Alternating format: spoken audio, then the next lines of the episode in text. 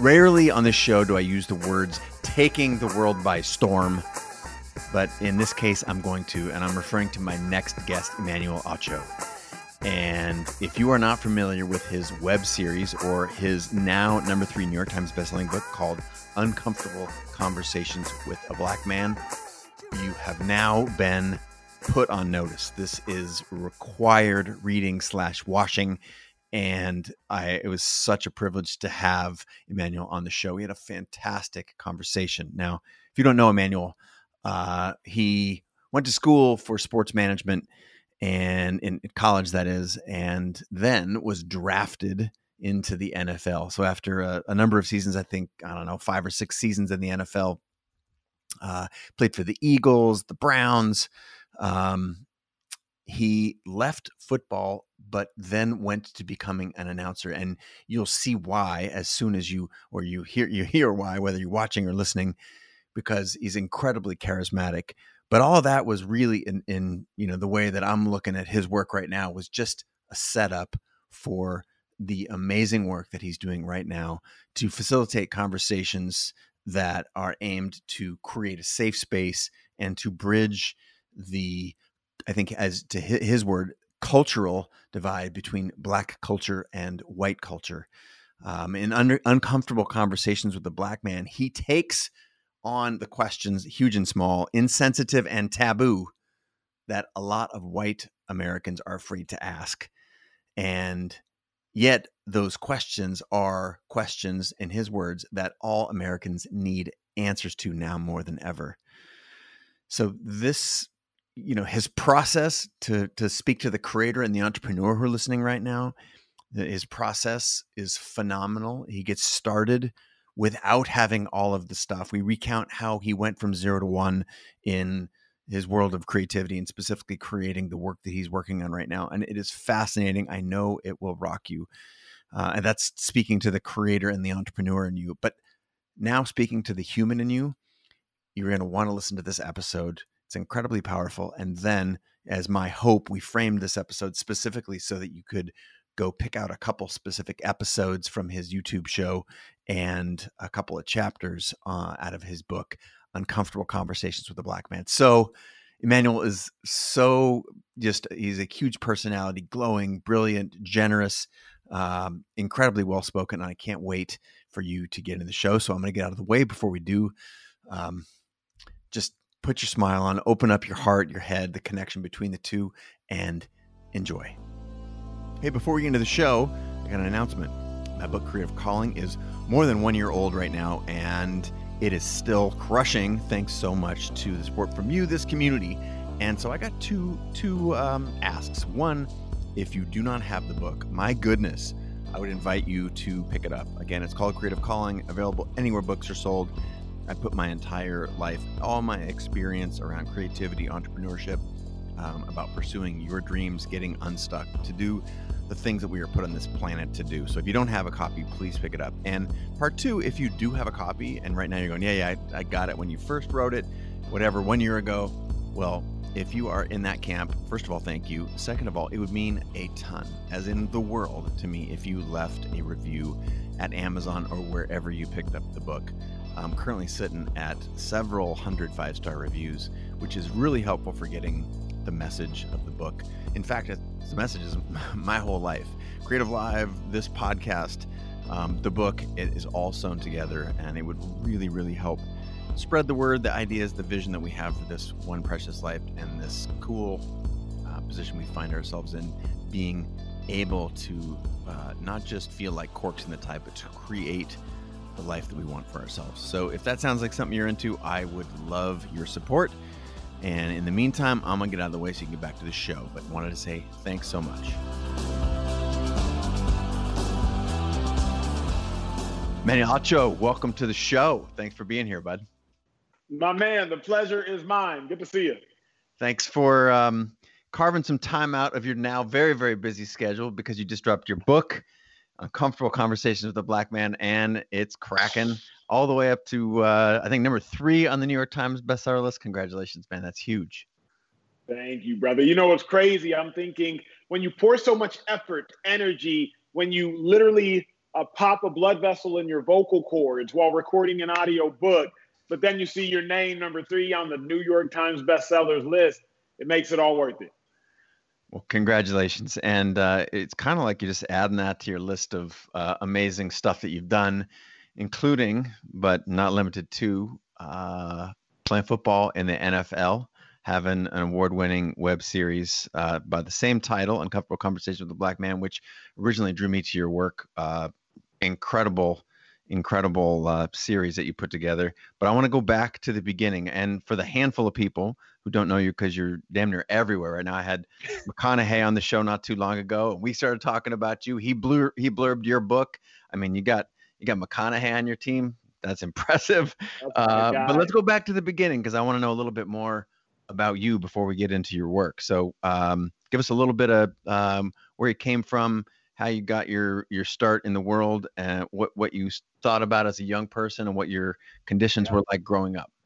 So I grew up first generation American in Dallas, Texas. My parents born and raised in Nigeria. Don't know if you know about Nigerian households, but in Nigerian households, as my parents would say in their thick Nigerian accent, you must be a doctor, you must be a lawyer, you must be an engineer. Like Chase, you're supposed to be a super genius. There's no such thing as working too hard.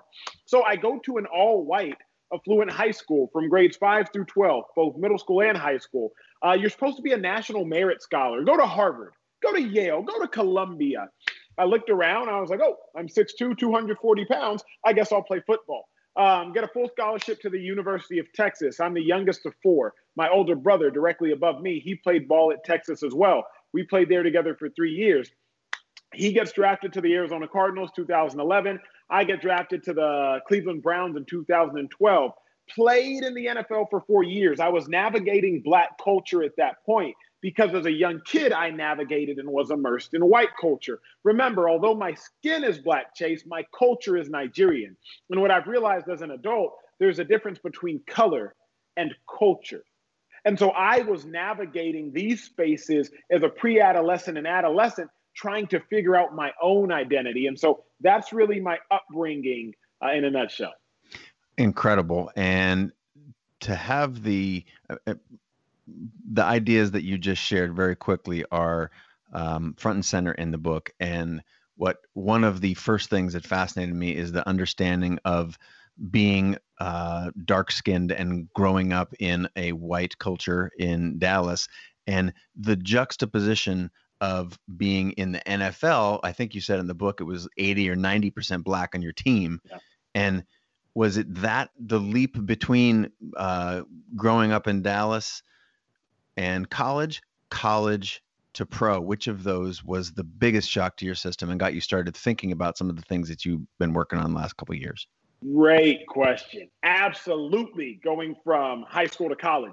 See, going to, in high school, one, I went to an all boys school, Chase. Okay, no girls on campus. We wore uniform. Man. Uh, we wore gray slacks, chase, and white shirts. That was a uniform. Until you were a senior, you were special. You wore gray slacks and blue button down shirts. It wasn't all that special.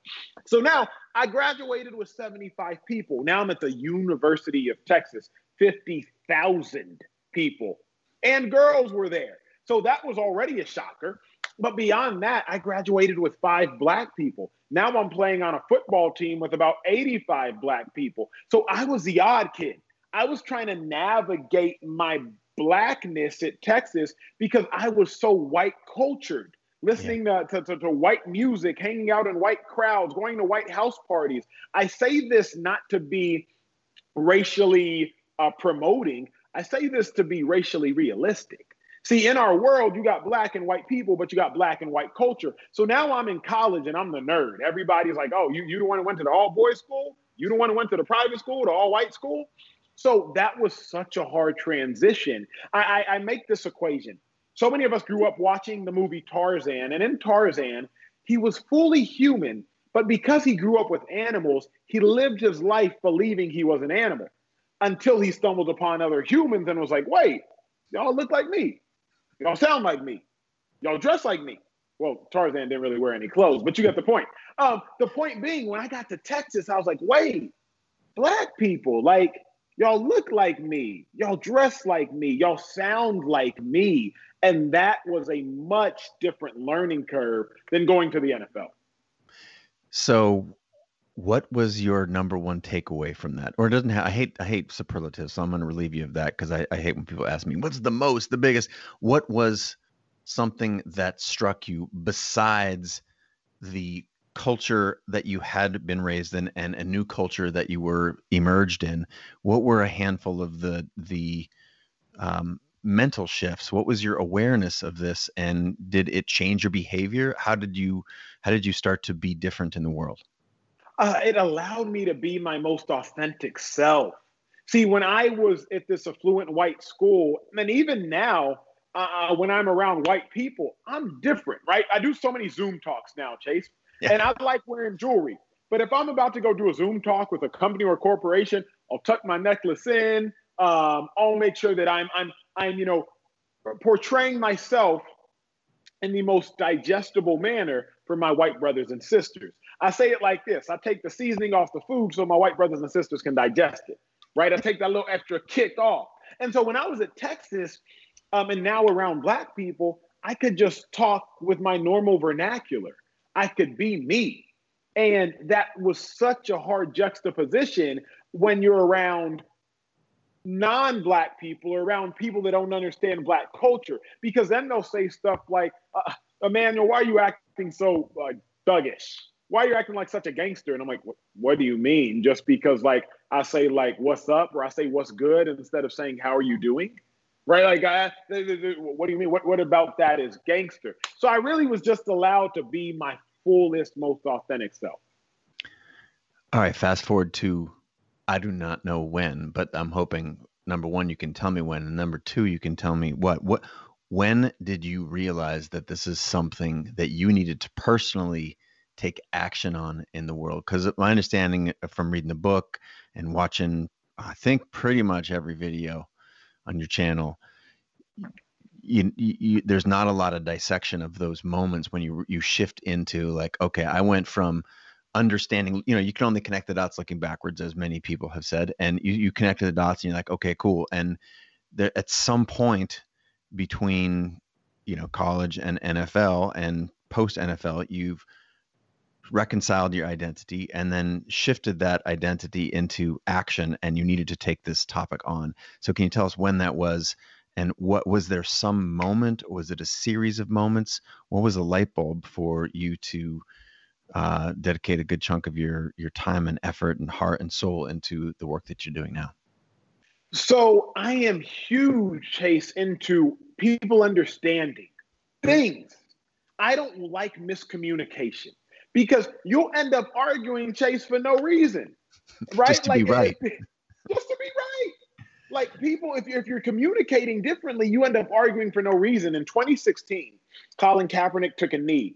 And I, in 2016, was in Austin, Texas. I had just retired, and I got all the I, I, got the chief of police in Austin and his two assistants. I got him on stage with three black influencers in Austin: a former Olympic athlete, another uh, Olympic athlete, current at the time, an NFL player, myself, and maybe there was one more NFL player. And I just had a dialogue that we broadcasted to the world. That was 2016.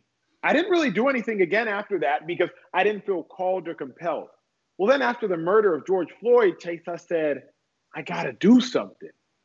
I said, white people and black people were not getting along because there's a communication barrier, amongst other things. But it's not just a, a, a, sin problem. It's not just about love and about and about caring.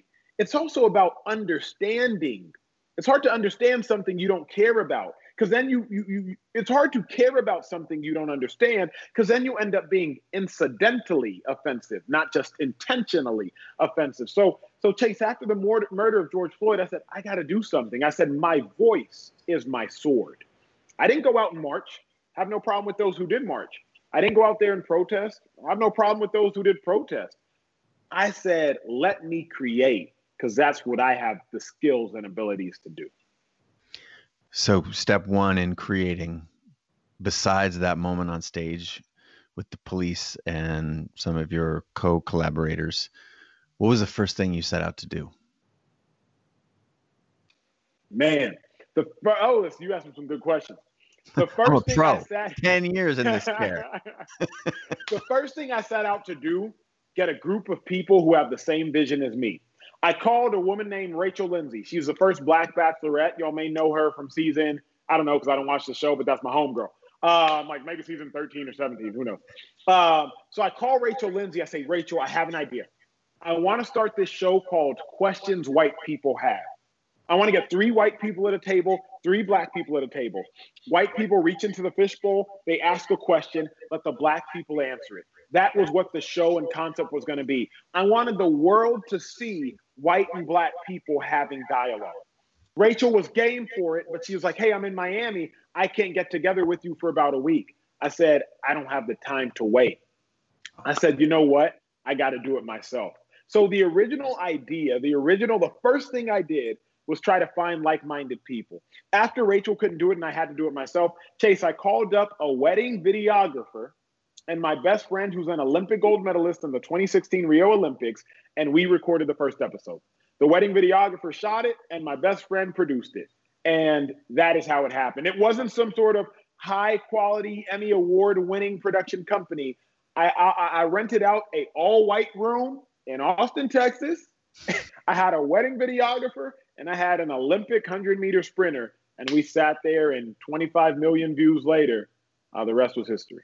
There's an infinity of awesome shit in that, what you just said right there, because so many people who are listening, the audience is largely creators and entrepreneurs who pay attention to my show and CreativeLive and all the things that I do.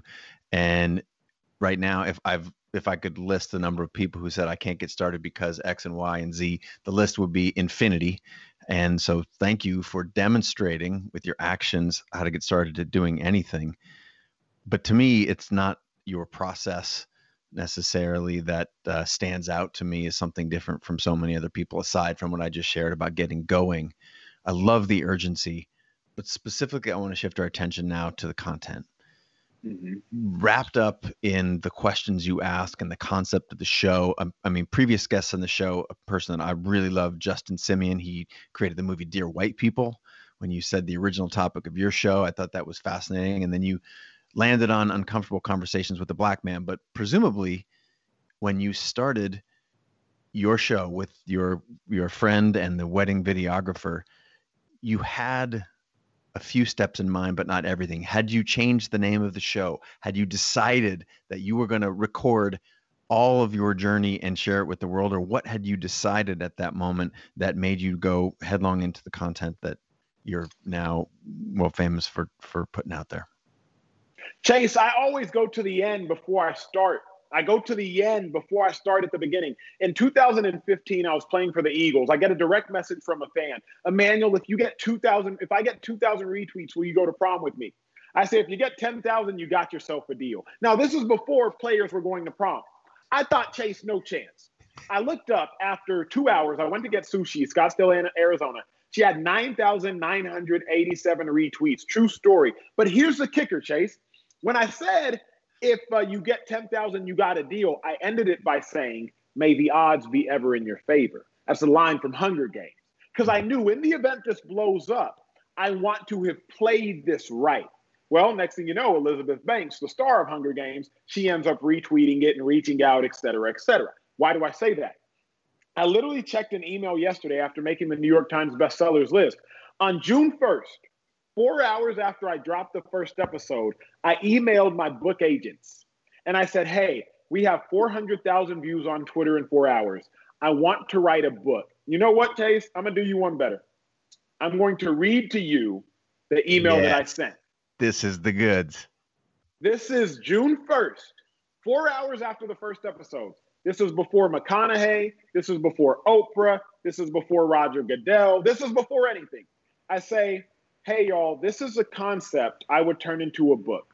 It's not a social justice book, but a book that's a safe space, educating my white brothers and sisters who have limited exposure to Black people to answer the questions they have but have been too scared to ask. Chase, June 1st, after 400,000 views, I have 70 million views now. I did not know I would be over 70 million, but I saw the end, Chase and I started. And that is what planning and creativity is about. It's about having a plan and just putting it in motion. So many lessons on the creative front. It's just, um, I really thought this episode was going to be all about the content, but your relentless, um, the starting with the end in mind is incredible. Obviously, uh, it's the what propels a lot of people to success because you'll find a way. Is there a part of you that knew this, like, or maybe clearly there was, but what part of you, where does that come from in your past? This the urgency with which you act, the the I won't say lack of a filter, but I will say the filter volume being down is that part of when you t- tapped into your true identity and you started hanging around people who looked like you and gave you the freedom to be you was it something that your parents taught you? The was that the nigerian instead of being a doctor you're going to be a media personality? Like what gave you what unlocked this for you? Because there's so many people right now that would would kill for that. I would say a couple things. I would say i've always understood there's a difference between your career and your calling. Your career is what you're paid for, your calling is what you're made for. See, and when your calling calls you, you better pick it up. So I always knew that my calling would be something different. But I also grew up in a household where my dad's a pastor. So my dad communicates for a living. So because I sat in church every Sunday and Wednesday and listened to different people take stories, put them in analogy form so that the audience can digest it, what do I do in my conversations? I take stories, I put them in analogy form so the audience can digest it. I took my skill set, Chase, and I figured out how could my skill set be pivoted to relate to the audience. And that's what I do in life. I will borrow from any creative or creator. One of the best things I ever did in my life, I went to a Taylor Swift concert. As a black man in Philadelphia, I'm sitting there in a stream of a sea of white people at a Taylor Swift concert. And as soon as you walked in, she gave everybody a wristband and the wristband. I didn't realize at the time, but when she started playing her hit song Bad Blood, the whole arena lighted up, lit up red and white because the wristband was color coordinated to her set list. See, I realized at that time, if you're a creator and a creative, you have to think steps in advance to enhance the moment. So in my first episode, when I'm sitting in that all white room, I could have done it in my kitchen. I could have done it off an iPhone. I didn't have to pay my videographer a couple hundred bucks, thousand dollars to shoot it. But had I settled for less, I wouldn't be where I am today. Man, All right, I'm going to riff on a couple of the titles of the chapters of your book, which is truly incredible, by the way. The fact that you wrote that thing and got it out in like that, it's bonkers timeline. For those of you don't know about the publishing world, it is usually a it's a much different planet. So the fact that you had a well-timed piece of work is one thing. I think that you spoke authentically, that the message was uh, an urgent one. Uh, hopefully, that's what snapped the publisher into action because this is a piece that we all need. What do you say? Sorry, what do you see when you see me? Is the title of the second chapter of the book. Talk to me about that. Man, I said that it's kind of like when you see us, the first thing you see is our skin color. Okay, when you see when you see human beings, you see your hair, you see their shapes, you see their sizes, but you don't know who you are really. You don't know who I am. So when, when talking about like what do you see when you see me, it's like if all you see is what you see, then you do not see all there is to be seen. If all you see is what you see, then you do not see all there is to be seen. And so, if all you see when you see Emmanuel Acho is his skin color, then you don't see all there is to be seen. And I'm like, let's dive into that. The Mythical Me, Angry Black Men is the title of chapter. What is that? Chapter five. Man, there's so many myths in our society. If you go back, and I, it might be uh, I'm not going to name the magazine because I don't want to be wrong. Ah, I'm going to name it. I think it's Vogue. There's a picture of LeBron James back in the day dribbling a basketball, holding um, in one arm, in one arm, and then the other arm. Uh, I think Gisele, Tom Brady's wife, is in his other arm on the cover of Vogue. I had LeBron looking like this huge angry black man, and Gisele just looking like this beautiful dainty princess. And it got criticized because it was very reminiscent of King Kong. Um, the world has portrayed black people oftentimes as angry black men and angry black women. And so the mythical me is that I'm just a big, large, angry, overly violent, aggressive, and physical black man because that's what the world has portrayed us to be for so long. I'm I'm resisting going into the the you, you provide so many vehicles and avenues for remedies to some of these things, but I'm like it's to me this is required reading. It is required that people if you at all are if you've gotten this far into this podcast with yours truly in a minute you have to just you have to get the book because the I, I don't feel like a conversation that's an hour long or 45 minutes or whatever can do justice to it but i do want to peel one layer back and the layer that I want to go a couple clicks in on is you cannot fix a problem you do not know that you have. And it seems like this is at the heart of the work that you've done with the series and the book. And so I'm asking you to let's let's unpack that a little bit. You cannot fix fix a problem you do not know you have. So get this. I grew up in the church, uh, Chase. So you hear a lot of church cliches at times it's not a skin problem, it's a sin problem. It's not about race, it's about grace. I was so tired of these cliches, Chase, because I'm like, no, y'all don't understand. He who knows what is right and doesn't do it, this is sin. Let me elaborate. Chase, if you and I were walking into a, a building and I walk, um, I don't know you're behind me, and I walk into the door and don't hold the door open, no harm, no foul. It wasn't wrong. I didn't know it. But if I open the door, I see you, and then I sliver into the door and let it shut right behind me, now that's a problem because I knew what I was doing and was conscious of my action. Chase, when I was 13 at my affluent white high school, they would often say, Emmanuel, you don't even talk like you're black. Emmanuel, you don't even dress like you're black. Or Chase, my favorite, Emmanuel, you're like an Oreo. The crowd says, black on the outside, white on the inside. They didn't know they were emotionally killing me. They didn't know how offensive they were being. They didn't know that it was a problem. And you can't fix a problem you don't know exists. In our country, so many white people are committing what I would say is involuntary murder. Chase, our judicial system, there are levels and rungs to murder. First degree, premeditated. Second degree, it's a crime of passion. But then you get down to involuntary manslaughter. It's still lethal, but it's not intentional. So much racism currently occurs involuntarily. It's not overt slavery, first degree. We we thankfully don't often see murders like George Floyd, crime of passion, second degree. We just currently exist in that involuntary racism. I want to shine light and open up the aperture of my white brothers and sisters' understanding so that they can realize there is a problem and let's fix it. All right.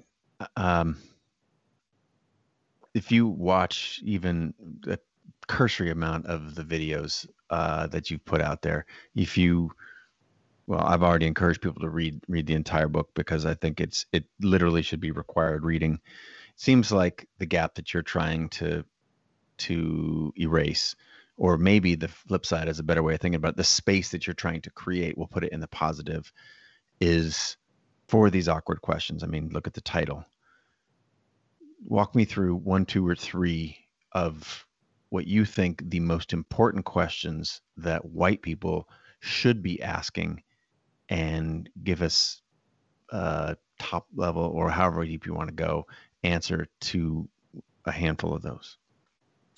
Um, I think the first question, which is a gateway to bridge this gap, is um, if white people would ask number one, do I understand that I'm privileged? And number two, what am I doing with my white privilege?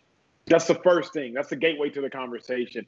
Chase, I was walking down the streets of Beverly Hills three weeks ago. I walked into a restaurant. I ordered my meal. It said, Emmanuel, I love your show. Your meal's on me. See, Chase, I didn't get a free meal because I'm black. I didn't get a free meal because I'm 6'2.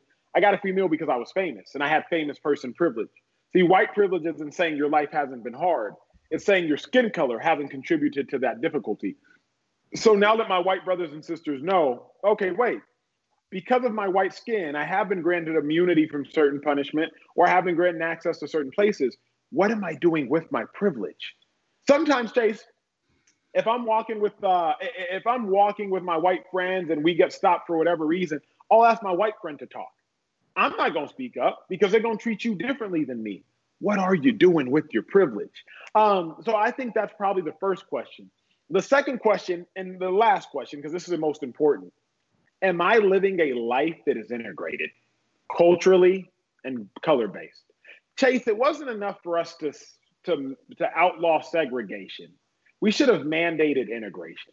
That's the problem in our society. My coach would always say, don't be like water. Water takes the easiest route. Chase, if I were to pour water on the ground, it would navigate the terrain, the easy path of least resistance. So I would have my white brothers and sisters ask themselves, am I growing up in a white house, in a white neighborhood, in a white cul-de-sac, going to a white school, white churches, white religious gatherings, and white small groups and white sporting events?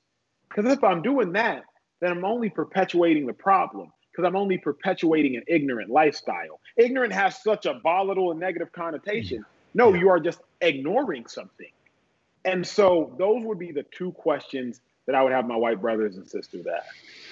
All right, let's go to the first one. You led with that, and uh, I've got, I've got some experiences I want to ask uh, some questions around. So um, part of my effort was to have diverse, has always been to have diverse voices, but especially after George Floyd's murder. So a couple of guests that I had, Roxane Gay, uh, Ijeoma Oluo, and just as an example, it it was made clear that by them to me, both of them in, in both before, during, and after the conversation, in some subtle ways, that look at the that it's not their job to prescribe the answer to the problems.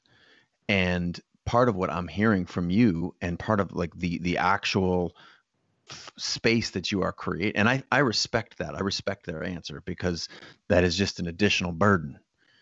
Now as a person who is white a person of privilege a male I, the, the list of privileges that i have is so long and trying to facilitate an understanding here when you are creating this space, is this a different approach if, um, say, Roxane or anyone who's been on the show and who has shared that that um, the struggle and the des- desire to not provide the solution, um, and yet your twist is your your approach seems to put a twist on that. You actually seem to try to try and provide at least not the solution, but a vehicle for the solution, which is conversation. Is that intentional?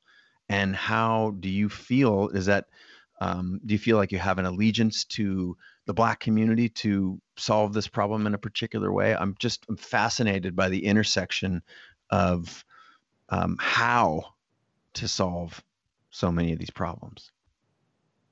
Great, great, great question. It comes from uh, the my, heart. It, it, really, it truly does, man. It comes from like I want to contribute. I want to help. I want to find the right way in, and there are so many disparate voices out there, and these are some of the leaders, you know, of the. I was you know, on a call with uh, Ijeoma. I was on a call with Ijeoma Oluo uh, last week. She's Nigerian, and yeah. so um, yeah, you know Luvvie, also also a Nigerian friend of mine, yeah. guest. She's been on the show. She's crazy and amazing. So anyway, sorry, just uh, so so get this. Um, I played team sports, Chase, football, the highest level, National Football League. And what you learn in team sports is sometimes you have to pick up the slack of the man to your left and to your right for the betterment of the team. Sometimes you might be tired, you might be exhausted, you might not feel like it. But in team sports, if the team is going to win, you have to pick up that slack. And that is my mantra. If white people are now willing to listen, it's not going to be because Emmanuel Acho did not speak that they did not hear. If white people are now willing to listen, it is not going to be for a lack of Emmanuel Acho's speech that they did not hear. So, am I tired? Absolutely. Am I exhausted? You better believe it. Do I think it's black people's responsibility to educate white people? Not at all. Do I think it behooves the team of humanity for those who can educate to educate? Yes. Now, can white people go get education on their own? Sure, they can read, they can watch, etc. And they should. They should do all those things. But there's something about conversation with firsthand experience that makes it real. Chase, I'm a, uh, I, I've never, uh, I don't have kids. Don't. I can read about pregnancy. I can read the human anatomy. I can hear that it's grueling, but I don't really know. One, because I've never had kids, and two, because I've never been in the delivery room. So, sure, I can go watch all the movies in the world, but if you talk to someone who's given birth, you probably feel it a little differently. If you're in the room, you for sure probably feel it a little differently. So, while my white brothers and sisters can watch, read, and they should, I'm a team sports guy, and team sports aren't fair. But sometimes you got to pick up the slack of the man to your right and to your left and trust that one day they'll pick up yours. So it doesn't imply slack, but are there just a myriad of approaches and you know you mentioned you you didn't march but you've you've created a book and a series and used your celebrity in order to create is is it a similar lens that you're putting on this like each of us have different roles and you've looked at your role perhaps different than Ijeoma or i was on the uh, a call yesterday with dr ibram x. Kendi incredible human and it seemed like he has a different role than Ijeoma or than Roxane and i'm trying to like hear the symphony rather than just one individual instrument and we can only really you know a, a talk to one instrument at a time and you know how do how do i make sense of all of these different voices and try and be the best that i can in service of amplifying that? And eh, you know should i pay more attention to some than others? Help me you know find the signal through the noise especially for, for anyone out there who wants to do better. And I, I got to believe that everyone wants to.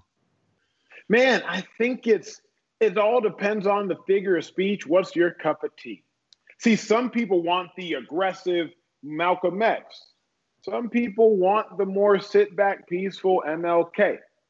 Some people ride with MLK, some people ride with Malcolm X. I just don't like being divisive. So, what Dr. Ibram X. Kendi is doing, what Ijeoma is doing, hopefully, what I am doing. What I'm not going to do is ever pick apart whatever they are doing, as long as we're all moving on the same side. Like, do, do I think that I should not educate white people because of whatever X, Y, and Z? No. Am I going to shun my black brother and sister that is too exhausted to educate white people? Absolutely not. But I'm going to. Another true story. Um, at 9:25 Pacific time, so it would have been like five minutes before my hit for the very first episode, before I walked into the door. Chase, it's a true story. I got a text from a black colleague of mine. Emmanuel, I really don't like this idea you're doing, questions white people have. It's not our job to educate white people how to assimilate into our society. Nobody educated us how to assimilate into theirs. And I simply texted her back, I'm going to go as God leads. I'm not mad at her for saying that, hey, it's not my job. I said, do you. I'm going to do me. Don't be mad at me, please. I won't be mad at you we fighting for the same thing, hopefully. Let's all just collectively fight our battles. Mm, I love the unification of this. Um, I want to shift gears because I want to get into a little bit more about the show than specifically the book. And again, for those um, who might be familiar with one or the other, they share the same name. And my understanding, especially as you've told it here, is the book stemmed from the show, correct? yeah you had several conversations. Roger Goodell, NFL. Uh, you talked about race and religion. You talked with Chelsea Handler. Um, I mean, that was an amazing episode. I was just, you know, finishing that, put the polishing on that uh, right before we jumped on here. And yet, the police episode to me was particularly striking um, because so close to the murder of George Floyd both eh, like conceptually emotionally the space that you took up like what is what what happens what goes through your mind you're sharing these stories. Has any one episode been um the particularly stand out to you particularly difficult particularly insightful? I mean they've all got they're all loaded with wisdom and that's again required required watching but you were in the room you you know thought about the edit you positioned the people on the stage. You know, you you crafted Mhm. so much of this, so you know things that we don't know. And I want to know what what were some of the most difficult conversations in that room, regardless of what kind we we see downstream. Man, you know it's funny. So I, I I've done the whole thing kind of myself. Like I edit it, I put the show in order, um, I book the guests, uh, just kind of everything you see comes from here onto the screen, which is just a crazy process. Um, I think the most difficult was the episode with the police officers. For those of y'all who haven't seen it, I go to Petaluma, California. I sit down with um, 25 police officers. Petaluma, California, less than 1% black. It's a population of 60,000. That was the most difficult because, number one, police officers are the front facing units of the government. And so they know they have to stick to police officer etiquette. Chase, you're an interviewer. You know this. It is so very hard to get someone to be real when they're speaking off a note card. But this was a conversation. I needed these cops to be real for the greater good of our country, and they were. But think about this. My first question to them was When was the last time you sat down or had dinner or conversation with a group of Black people? The resounding answer was, uh, I, don't know if I ever have. So now I, I am the Black person that they've talked to, and they probably never had a conversation with a Black person that long. Think about how uncomfortable that was. I'm a black man in a room full of white officers.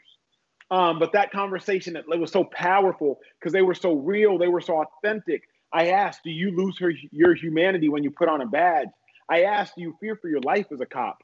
I asked, Do you treat black people versus white people differently? We just got real. Um, so that was the conversation. And last thing I'll say is this anytime you put out content, it's stressful because how is the audience going to digest it? That was my first episode after two month absence from my Roger Goodell episode. So the world is waiting. All right, Acho, what you gonna come with? Wait, you sitting down with cops? It better be good. Um, and by the grace of God, after 1.4 million views in the last two weeks, um, I guess they liked it. You definitely came correct. I I would like to share a second. I I was particularly struck when one of the white officers said, "So when you see a police officer, do you get scared?" And I think your answer was hell yeah, or not hell, but heck yeah.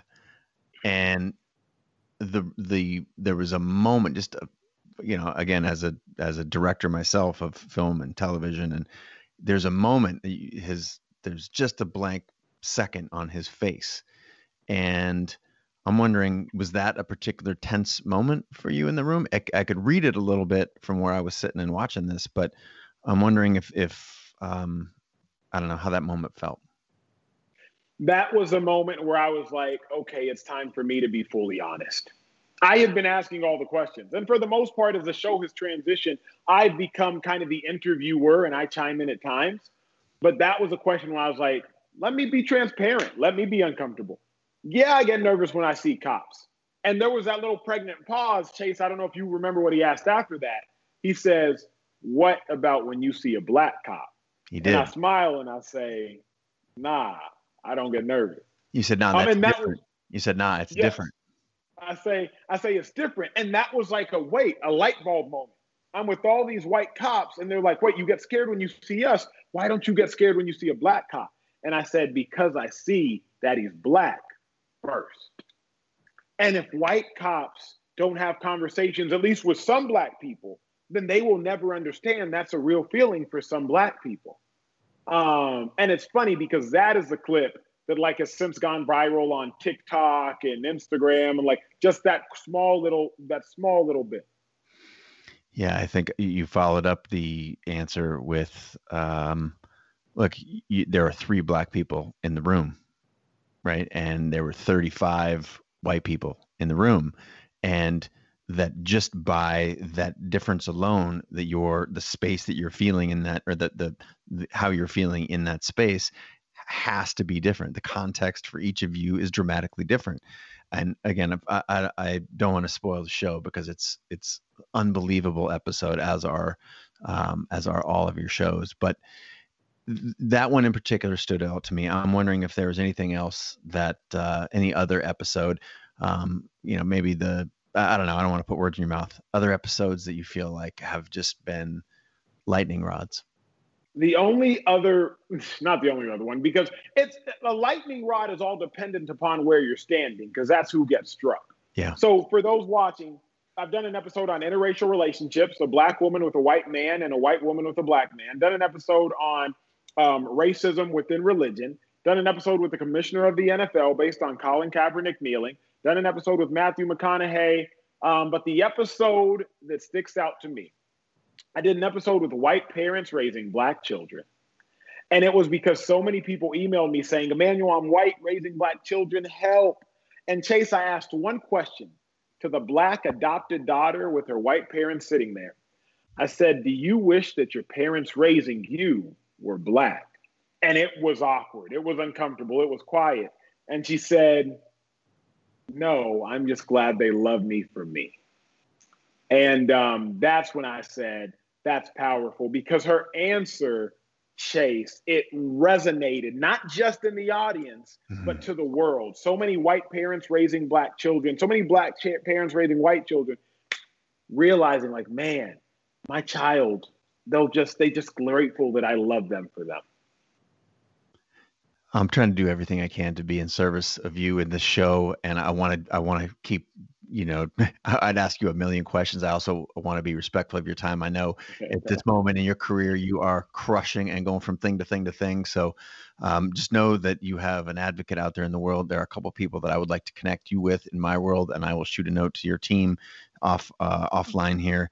Manuel, I want to say thanks so much for being on the show grateful. Um, if there's anything I can do to further your message beyond what I'm doing right now, I tried to preserve the, the what you've done and not relay it all in this deal, so people can go check out your book and the show. Thank you. I'm grateful for your time, and I wish you the very best. My brother, the pleasure is mine. Thank you, my friend. All right, thanks for listening. Hey, before you go, I want you to know that I never, not for a millisecond, take it for granted that you have decided to spend some of your time and attention here on the show with yours truly, guest or no guest. It's just an outright privilege. I don't take it for granted for a second. I want to say thank you. In line with that, this is a community, and I would love if you've been moved or inspired or whatever to share this with anyone that is in your universe uh, feel free to shout questions or and just even a shout out to, to yours truly or the guest means the world. I want to say thanks and have a good one.